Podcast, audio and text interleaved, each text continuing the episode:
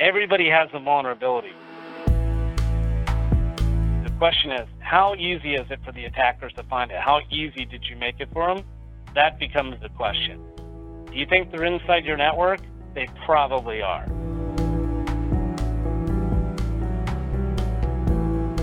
If you recognize that voice, you'll know it's cybersecurity expert James Risler, who we've had on the show before. In this episode, James talks about the evolution of cyber attacks. This includes everything from the advancement of attack types to the adaptation and growth of the hacker mindset. James discusses all of this by walking through what each of the attack types are and also by providing examples of how these attacks have been implemented.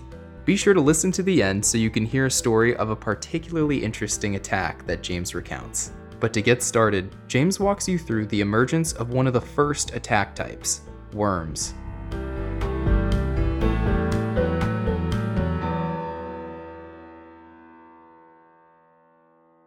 We see back in 2000, the attack types were worms. They were very limited in nature, what they did. They usually exploited one thing, like Code Red exploited a SQL weakness. In 2005, we got spyware which started basically looking at cookies on your machine and leaving other special treats on your machine based on what browsers allowed it to do, and rootkits. Rootkits enable people to basically install backdoors and that they could come back and take the machine over and basically run it as a root user. So that's how it got its name, rootkits. In the Windows machine, there's no root user, but if you got root access on a Windows machine, basically you had administrative rights there are ways where you can, once you compromise a machine, that you can try to elevate your rights depending upon what you have. And you can go in at the command line and using a methodology figure out what your current rights are as a user. You might come in and take an advantage of a print driver, and print driver has system rights. That's not administrative rights, but you got to elevate those rights. There's a whole process to how you go ahead and penetrate a machine and escalate your rights up. Sometimes you can do it, sometimes the machine is well defended and you can't without compromising or indicating to the user that somebody's on that machine. Then 2007, Conficker started changing the game.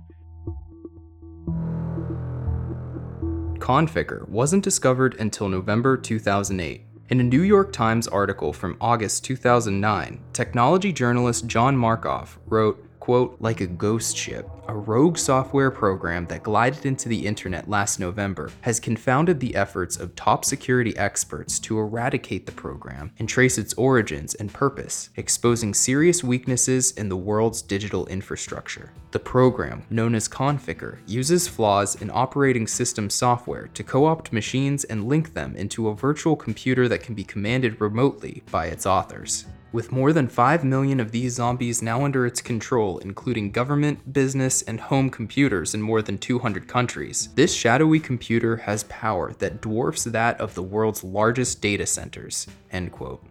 I know that sounds really dramatic, but the work of Conficker seemed to be incredibly advanced, and that scared a lot of experts in the cybersecurity field. In a later article from the New York Times in 2019, journalist Mark Bowden, an author of Worm, which is about the Conficker virus, wrote, quote, Conficker's encryption was worlds ahead of most. It employed three of the most sophisticated coding methods in existence RC4, RSA, and MD6, all produced by the premier cryptologist in the world, Ron Rivest, of the Massachusetts Institute of Technology. End quote. The FBI didn't catch the culprits behind the Conficker virus until its creators tried to refine Conficker's cryptography, which culminated in the new and improved Conficker C. Bowden writes, quote, this significantly narrowed the window during which Conficker's creators had revisited either the MIT or NIST websites. Combing through the relatively few experts who used the websites just before Conficker C appeared, investigators found the IP address of smartsystem.com.ua, the address of a company that was the recipients of millions swindled by trafficconverter.biz. It was a gotcha moment. On July 21, 2011, an FBI agent, Norm Sanders, arrested three men Sergei Karmatov, Dmitry Volokitin, and Yevgen Feyetyev they were men in their 30s who drove multi million dollar black Porsches and lived in penthouse apartments. They had met in school and were partners in smartsystems.com. Their company had more than 100 employees. Each claimed to earn the equivalent of only $30,000 annually. Mr. Kamratov said he was a school teacher, end quote. This attack was such a big deal, mainly because of its potential not only to commit theft, but because of its potential for launching a large scale cyber attack on computer networks. We got into custom designed software that had a lot of new features to it the ability to encrypt itself, ability to morph itself, and the ability to call home. So now we're into what's called advanced persistent attacks, APTs. These are attacks that are designed against your organization. So somebody goes out and figures out who you are, what specifically is going on with your organization, and then they go attack it. And the reason that we have tomorrow, it's really today, increased attack surface, not only is everybody carrying a cell phone around with them, which is basically a very powerful personal computing device, that's got an attack surface. If you've looked at the Android, all the attacks that have come across the Google operating system, there's attacks against the Google browser, Microsoft browser, by the way, don't use Microsoft browser. But what we have to do is we have to come up with responses for each one of these. In the beginning, it was antivirus or host-based deterrence. So on the machine, you'd have a host-based solution that if anything changed on the machine, it would notify the user. Then we got into intrusion detection and intrusion prevention system, the perimeter. That helped with certain things. Then we got into reputation, which, by the way, we're still using IDS, we're still using antivirus, you're still using reputation and sandboxing, and everybody's still getting attacked. And that's going to happen because the complexity of these attacks, they know what you have at the top. They have gone and bought the stuff. They have gone and downloaded Snort, installed Snort, and put the signatures on it. By the way, if you're not already aware, Snort is a network intrusion detection and prevention system, and it's open source. It basically uses a series of rules that help define malicious network activity, and then uses those rules to find packets that match against them. Then it generates alters for users. Check it out at snort.org. They have Microsoft Windows with the latest patches on it. They're looking for things that aren't patched, or they're looking for things that are patched that nobody knows about the hole. So today you have to use reputation scores, you have to use sandboxing. We know of certain DNS IPs out there that when you go to these URLs that they are known sites to host malware or attack weapons. If any of you have home solutions, I would highly recommend that you use the Open DNS, the free DNS servers to resolve names, because that will block redirection I love you, Melissa, SQL Slammer, Conflicker. So you had firewalls, anti-intrusion, worms. We had intrusion prevention with Conflicker and SQL Slammer. SQL Slammer would have been picked up by the IDS today. But remember, with IDS signatures, it's a matching process, and you can't have every signature turned on in your IDS. If you turn on every signature, basically it makes your IDS turn into a giant brick on your network, and every piece of traffic going through it is literally brought to a standstill. So you have to tailor it to what your organization needs.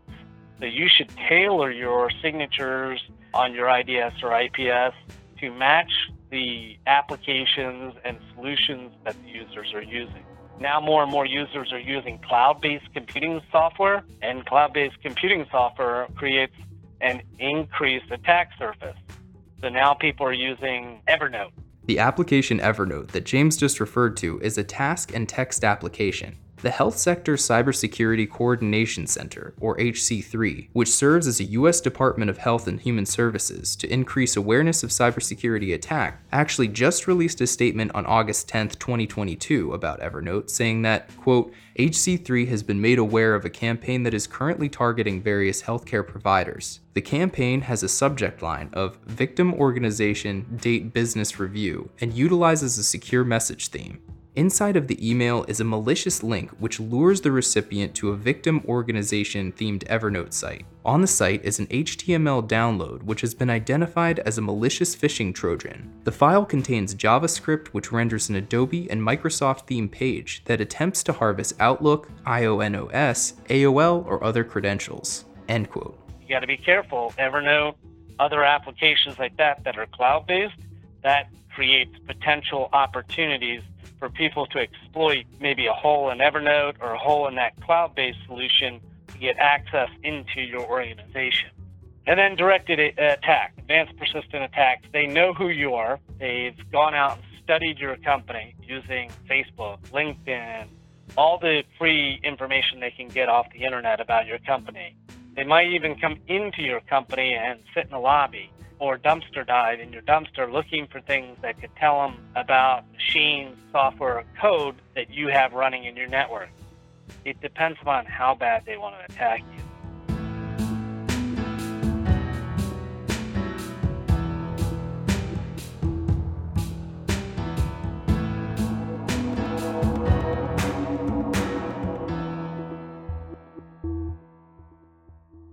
So, common attack methods. Social engineering still works today. There's a team that Cisco works with all the time that goes out and does penetration testing. They always start with the social engineering aspect. Now, their social engineering is very creative, extremely creative. They'll register phone numbers one digit off. They'll move in the building next door to your company. I mean, they go to great expenses, but you know, attackers do as well. Technical exploits. Social engineering and technical exploits are probably 95 or higher percent of the attacks out there. Social engineering is still a people problem. So you have to train your people on your network. Even users that are just using the network for resources, not to click on things. Because when they click on things or emails that they don't recognize that have links in them, it creates problems for you. Zero day attacks zero day attacks are a lot more difficult to detect, and they're also a lot more difficult for somebody to create. They have to put a lot of time in to go find a zero day attack. That means they have to study the software, constantly test the software, and it might not achieve what they want. So for time versus value, zero day attacks do not achieve the greatest return on investment. So a lot of companies out there that do these types of attacks or organizations don't invest a lot in zero-day attacks. If they come across them, great. Sometimes instead of working on zero-day attack, they wait for organizations to announce that they found code holes and then what they do is they wait for somebody not to patch it. So they find that maybe Adobe found a code hole and is recommending everybody to patch and then they know what people don't do. People don't patch their networks. And then that leaves that exploit potentially there. So that's probably a technical exploit, but you would think it's a zero day, but it's not really a zero day because Adobe has fixed it. Denial of service attack or a botnet distributed denial of service attack. These types of attacks are usually perpetrated on organization to disrupt its activities. At one time, the company SCO, SCO Unix, was going to sue Linux and as soon as they started the lawsuit against Linux for claiming that code in the kernel of the Linux operating system that Linus had taken it from their code, they literally cratered because all the Linux fans out there basically started a giant denial of service against them. Sometimes you might get a denial of service attack because Anonymous or another organization might not like what your organization is doing. Spoofing attacks Spoofing attacks are a lot more difficult to do from the outside. They're usually done on the inside of the network. You can spoof DNS, you can spoof DHCP, and you can use tools like Cain and Abel to spoof ARP tables and mess with ARP tables on a switch network. Those types of problems can be solved using secured layer 2 VLAN implementation. Reflection amplification attacks this is an example of when you basically send packets to one destination, hoping that destination then turns around and sends it on to the destination you really want it to attack. That would create a whole amplification attack if you send a bunch of forged packets to thousands of sites telling it you're coming from a different address. Smurf attacks Smurf attacks can be pretty much solved using either firewalls today or you know good routing setup and configuration. Reconnaissance, they're not very common as a form of attack, but they do occur. I have it happen on my network. I see it on other people's networks all the time. So you'll see reconnaissance attacks all the time where people are scanning to see what ports you have open. Some of that traffic is legitimate, but some of it's not. And then finally, man in the middle attack. Can occur both inside and outside. So, attackers today, they quickly change tactics and tools. They build their own tools. So they don't use Metasploit. Metasploit helps security teams verify vulnerabilities, manage security assessments, and improve security awareness. The reason they don't use Metasploit is because there's IPS signatures today that fire for Metasploit. So they have to go out and build their own tools. But they might use the concepts of how Metasploit configures an attack in their tool. So they have to determine what the machine or device that they want to attack is and then get a lot of background information before they start crafting their attack or building their tool. They might devise a spam campaign. Yes, spam still works. People still click on it.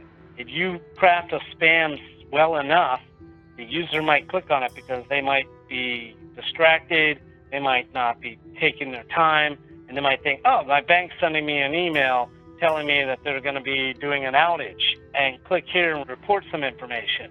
Okay, the bank should already know that. Banks may send you that type of information telling you about an outage, but they probably wouldn't put links in there. So you have to go look at those email addresses and be very curious about where those emails are coming from and make sure you validate them. If all else fails, delete it. Design malware on trusted tools. So they might put malware inside of code that you currently use. My home personal machine was tricked with malware that appeared as one thing, but it wasn't. Everybody has a vulnerability. The question is, how easy is it for the attackers to find it? How easy did you make it for them? That becomes the question. Do you think they're inside your network? They probably are.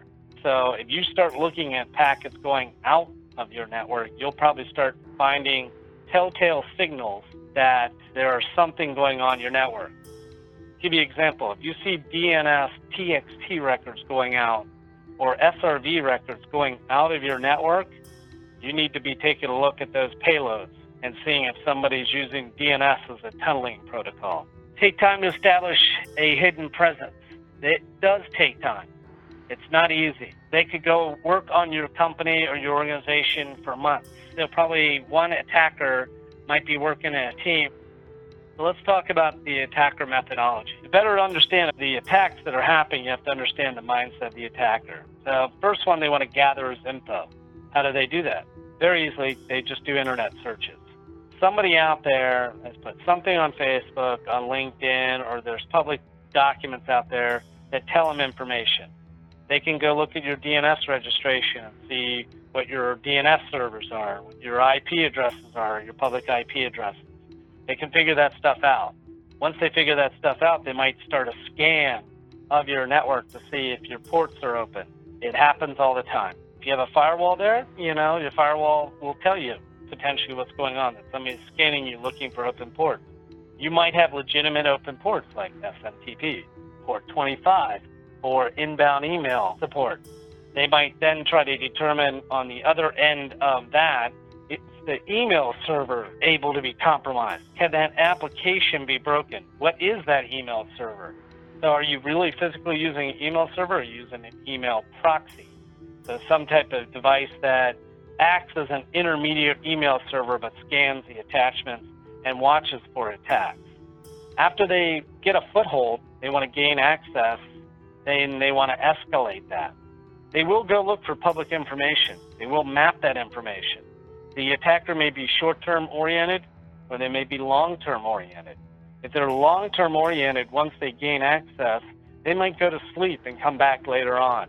They might do more public digging or more information searches to try to help them once they have gained access for them to pivot sideways. Like they want to know what kind of printers you're running or what kind of wireless devices you're running on your network. Then they want to persist. So they want to make sure that every step that they make, they don't give themselves away by making too much noise. Remember, every time that they send a packet into your network, the potential for them to be caught continues to go up. If you're looking, most companies aren't looking today. Then they want to expand and accomplish their goal. What is their goal? What are they trying to get from you? Have to think like the attacker. So, classic attack sequence is probe your network, penetrate the network, persist, propagate, and then potentially paralyze. This is typically a goal of a advanced persistent threat. Let's look at a really simple example of an attack. So here the attacker sends an email to a victim. Of course, the user in your network clicks on it, infects the victim's machine. The machine then starts sending command and control back out of the network. Command and control servers are not the same location as the external attacker. The external attacker may be using those as zombie machines somewhere else to control his attack. So he then goes to those command and control servers, which may be moving from URL to URL. And the reason he does that is to try to hide his attacks. The command and control signal on one signal might go to flumbawumba.com, and the next time it might go to abcz.com on the next packet it sends out. So it might every day look for a different command and control server. So they could set up, and most of the time they do, they set up three or four command and control servers to give themselves fault tolerance. The attacker then sends the instructions to the victim. So the attacker connects to the command and control server and says, Ah, I see I have an infected machine. Now I'm going to queue up an attack, but I have to look at the information I received from the machine about it. So usually when they infect the machine, they capture the sys info of the machine or the device. They want to figure out what kind of device it is, and they usually have routines or software code that they run that tells them very simple information about the machine. Remember, the attacker is thinking through this process.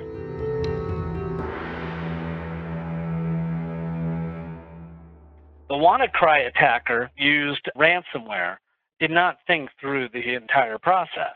The WannaCry attack was the next evolution of the Conficker attack. WannaCry was a worldwide cyber attack in May 2017 by the WannaCry ransomware crypto worm. This worm targeted computers running certain operating systems by encrypting data and demanding ransom payments in the Bitcoin cryptocurrency. Even if the victim of the attack could uninstall the ransomware worm, all of their data was encrypted and they would have to pay up, or else they wouldn't be able to access anything from their computer ever again. The attackers behind the WannaCry attack learned a lot from Conficker. As Alex Hern, now the UK technology editor for The Guardian, wrote in December of 2017, quote, Before WannaCry, the last major worm to hit the wild was Conficker. WannaCry had a helping hand to break through. In April 2017, a mysterious hacking group called the Shadow Brokers released details of a weakness in operating systems that could be used to automatically run programs on other computers on the same network. That weakness, it is believed, had been stolen in turn from the NSA, codenaming it Eternal Blue. Eternal Blue was part of the NSA's toolbox of hacking techniques, used to attack the machines of US enemies before one of them turned the tables. The Eternal Blue weakness was fixed in March before it was released by the Shadow Brokers, tipped off by the NSA that it was likely to be made public. But two months later, many organizations had yet to install the patch. Ultimately, WannaCry was too successful for its own good, spreading so fast that the security researchers were tearing it apart within hours of it appearing in the wild. One of them, a young Briton called Marcus Hutchins, discovered that affected computers tried to access a particular web address after infection. Curiously, the address wasn't registered to anyone, so he bought the domain, and just like that, the malware stopped spreading. End quote. It's still unclear why WannaCry included this kill switch. Some researchers think that it was because the authors had watched the progression of Conficker, which attracted undue attention. Others speculate this version of WannaCry accidentally escaped the network it was being tested on. The WannaCry attacker used ransomware, did not think through the entire process. If he had, he would have registered the domain name. Didn't register the domain name. So the domain name got re-registered by somebody and they redirected it, thus breaking the WannaCry. His payment process wasn't correctly set up. So people couldn't make payments to unencrypt their machines. So when the attacker, before they do the attack on a live organization, they do the attack in a siloed environment. So they run it over and over again against machines that they believe are similar to what they're going against. The victim posts, copies, and encrypts data. So after 2007, Conficker, they started encrypting code out there. So when they send packets out of the network, they usually have them encrypted. So they're a lot more difficult to pick up. And it might upload the encrypted data to FTP. That's pretty common to be picked up. Most people look for that kind of stuff. So they've started using, like I said, DNS and other techniques to get the data out of the network. And then the attacker comes and gets it from the FTP server. Let's talk about malware and attacker tools before we get in. When the attackers attack, they have thought through the whole contingency. They've thought through the type of machines, the exploit they want to do once they get on, what's the exploit going to do, how's it going to communicate and let them know it's successful, just like you're building software. They were thinking about the whole process, the whole SDLC lifecycle, software development lifecycle. That's what this is. They might want to go and reuse backdoor code. So they might go find backdoor droppers out there because they know that they'll work on that machine, or droppers and downloaders. They might go get rootkits for Windows machines they might have to develop their own pivots. If they want to capture what's happening on the PC while they've got it infected or compromised, they might want to install keyloggers. And they have to also think, is the machine using software on there that would enable them to be detected, like AMP or Immunet from Talos? That if somebody puts keylogger software on there, it will notify them that there's keylog software on their machine. So these are things that they have to be careful about. They have to try to figure that stuff out before they attack. Now, some attackers don't. They just put stuff together like WannaCry, jam it out there, and hope for the best. Some really sit there and think about it. And those are the ones that you have to be very concerned about. Polymorphic malware. This is malware that when it infects one machine, when it gets to another machine, it looks totally different. The hash, the SHA of the packet is different.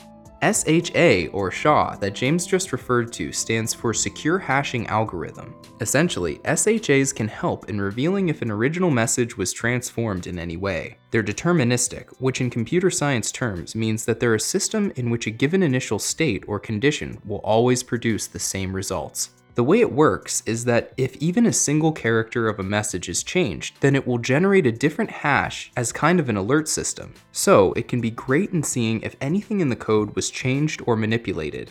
Let's say that they exploited explorer.exe. I'm just giving an example. And you shod that output on one machine, and you went to the other machine that was infected, you shod the output, the two shots would not be the same. That means it changed when it got on the other machine. That's polymorphic.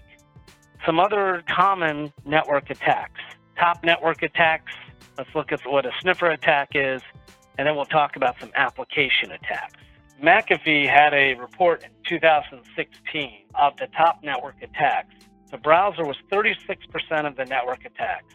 Brute force was 20%. DOS, denial of service, was 17. SSL 11, then you had some scans and DNS were at 3%. I think DNS attacks are going up today, so I'll make you bet that DNS attacks have increased. If people are running Windows DNS, seriously, you need to lock that down. Recommend bind 9 code running on Linux would be a more secure version of DNS in your network infrastructure. And finally, the other. Other could be email campaigns, SQL injection, stuff like that. What is a sniffer attack? A sniffer attack is somebody that's been able to take a machine and turn the Ethernet port into what's called promiscuous mode, and then install something like Wireshark in the machine and sniff the packets across the wire. They might be looking for HTTP traffic that has usernames and passwords in it. These are pretty easy to counteract in your network. If you're running a switch network, users shouldn't be able to see if they plug a sniffer into the network all the traffic on the network because of the way the switch functions and how it controls the ARP table. But if they poison the ARP cache, they could create an instance where you would get a lot more broadcast for communication and they could pick up things. But again, if your layer 2 switching network is set up correctly to alert you these type of events, ARP cache poisoning would be notified and would be captured. Application attacks, cross scripting. This is when you go into a website and you install a, some scripting code inside the existing scripting code so that when the person goes to the URL, not only is it executing the code for that particular site, but also other scripting code that might be spawning off another page in the background that the user doesn't know about. I'll give you an example. You should go take a look when you go to CNN.com or other big websites like that, how many other sessions are spawned off when you go to that site? One of my previous colleagues used to use this example of a Idaho-based real estate company had a website. They got their website cross-scripted. By the time they figured out that their website was redirecting people to a hack site, they had infected 50 or more clients that went to their website to look at houses, machines. And what it did was it redirected them in the background and then tested their browser for exploits and downloaded the exploits. Applications that have broken authentication or session management are very poor coding techniques. It's very important that companies use good coding techniques out there and validate their own internal application, especially if they're hosted on the internet. Trojan horse. Okay, so this is an example that just happened to me. I was running my home PC and I noticed that Adobe started running really slow and increasing in memory size and memory size. And finally, my Immunet software kicked off, which is kind of like AMP, and said Adobe's been quarantined. And I was like, Adobe? And I went and looked at the Adobe executable and shot it. And of course, somebody had taken the Adobe executable, which worked, it launched Adobe, but it also had in it some other code. So it must have been a Trojan horse. So somewhere, somehow, I either went to a site that replaced my Adobe, or I downloaded a PDF that did, or I got a illegal version of Adobe on that machine. I don't know how that would have happened, but you never know. I didn't go back and do the forensics, but it happened to me. Then when I downloaded the current version of Adobe, my problem went away and the software didn't seem to complain about it. So it can happen. ActiveX. Microsoft ActiveX had holes in it. So did Java. It might be taking advantage of, you might not have the latest Java patches or ActiveX updates. Or your HTML code might be insufficient. So these are all different types of attacks that can be done against applications. Specifically, they try to do it against applications you host on the internet. So think about these applications you host, or if you're talking to another vendor. So maybe you have a partnership with another vendor, and maybe you have a VPN tunnel, and you think that these sites are secure, but you have to think about maybe that vendor that you're partnering with, they've gotten hacked. So now that is a conduit into your network. Security is made up of layers. On average, most organizations have 40 or more different security vendors in there. But are the security vendors' solutions working together? Are they working in concert to provide you with the information that you need to know if you've been attacked or if you've been exposed? Sometimes the application may be telling you that there's something wrong with the application, but it might be more that the application's got a problem because somebody broke it while they're exploiting it.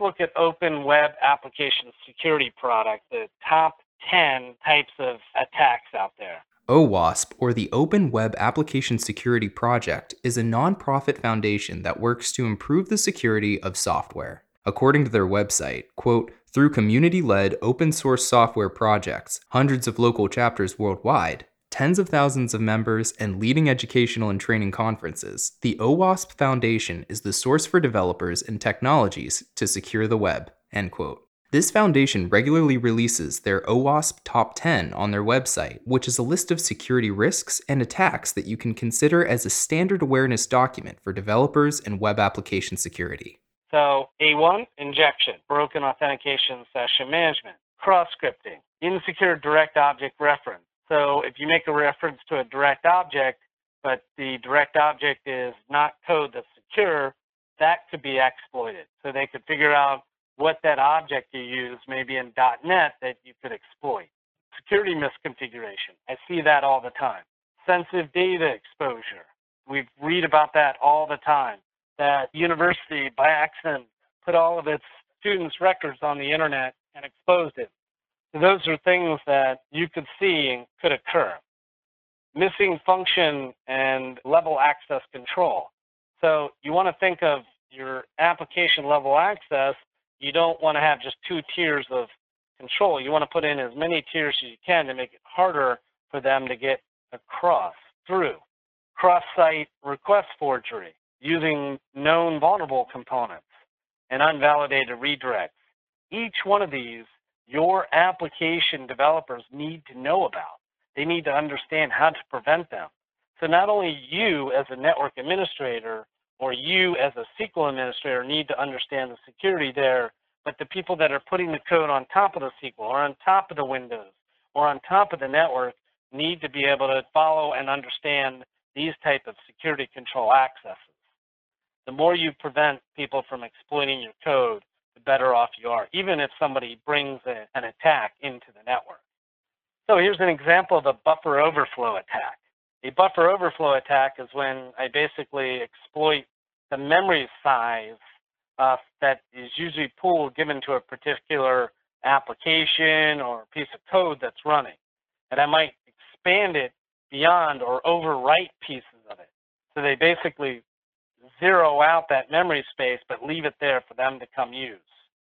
Other injection attacks, you have blind SQL injection, blind XPath injection, format strings where you send a bunch of code. I've seen people do this on URLs.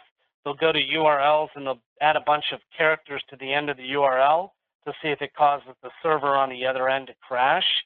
Or they'll put invalid characters in there hoping that the machine crashes. LDAP, this is a directory access, a lightweight directory access protocol. They might try to exploit LDAP's communication in responding to a user or an account lookup by injecting in bogus accounts to see if it accepts it. OS commanding, they might send OS commands into an application to see if the application passes it on to the kernel. So to close out, I'm going to talk about an example of an attack that was customized for a particular organization.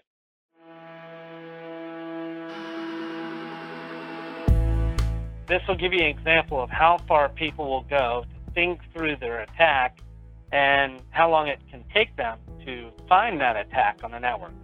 On average, I think it's over three months for most companies to find the attack that's occurred in their network.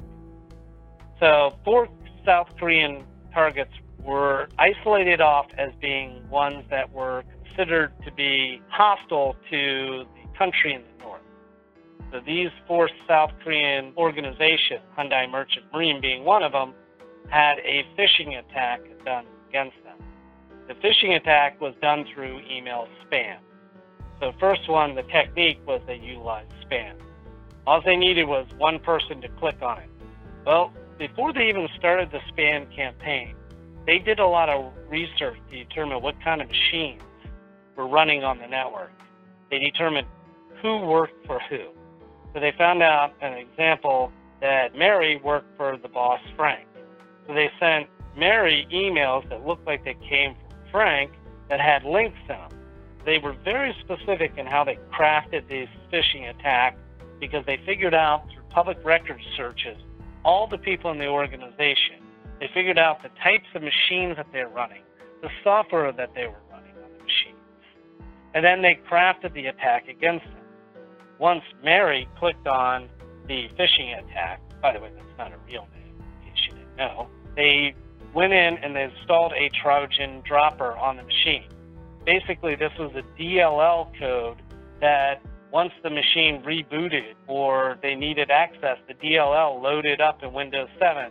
It allowed them to then install Keystroke Logger, a directory listing tool, a remote control and execution tool, and a remote access tool. Meanwhile, they also forced the machine to disable the firewall. So now a good attacker wouldn't have disabled the firewall. What would they have done? They would have gone into the configuration of the Windows firewall and they would have punched a hole in it, basically leaving it enabled in the tray down in the right hand corner of the screen, but there would have been a hole punched in that firewall, allowing their activity to communicate. That was probably one of their first mistakes. The second thing that they did was after they got control of the machine, they pivoted sideways to see other machines they could exploit. But they also send command and control bot information out through a Bulgarian web free based email server. And why did they use Bulgaria? Well, they used Bulgaria because they didn't want it to be common knowledge that the traffic was going back to North Korea. They wanted it to go to another site that probably wouldn't be as noticeable. And then they did regular reporting. Every evening, the machine would take all the directories that day that were touched, all the keys that were logged, all the documents. They didn't use Word, they used that open free software that looks like Word. They would compress those files into a directory, encrypt it, and then they would attach it to an email, and email it to themselves at the Bulgarian site. And they did this every evening. It took 30 days for somebody to find that this was occurring. And I believe that this was identified because somebody said they couldn't enable their firewall. Every time they enabled their firewall, it got disabled. And then they started watching the machine, and that machine would send out these huge attachments every evening, and they figured it out. And doing forensic afterwards, they figured out the whole scheme of how this occurred over time. And they were in there for about 30 days before they started the email campaign.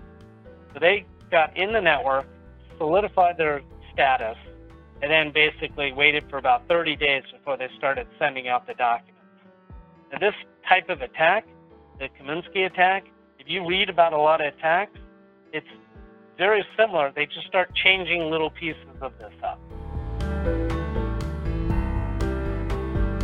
That's it for James Risler, but I'm sure he'll be on the show again very soon.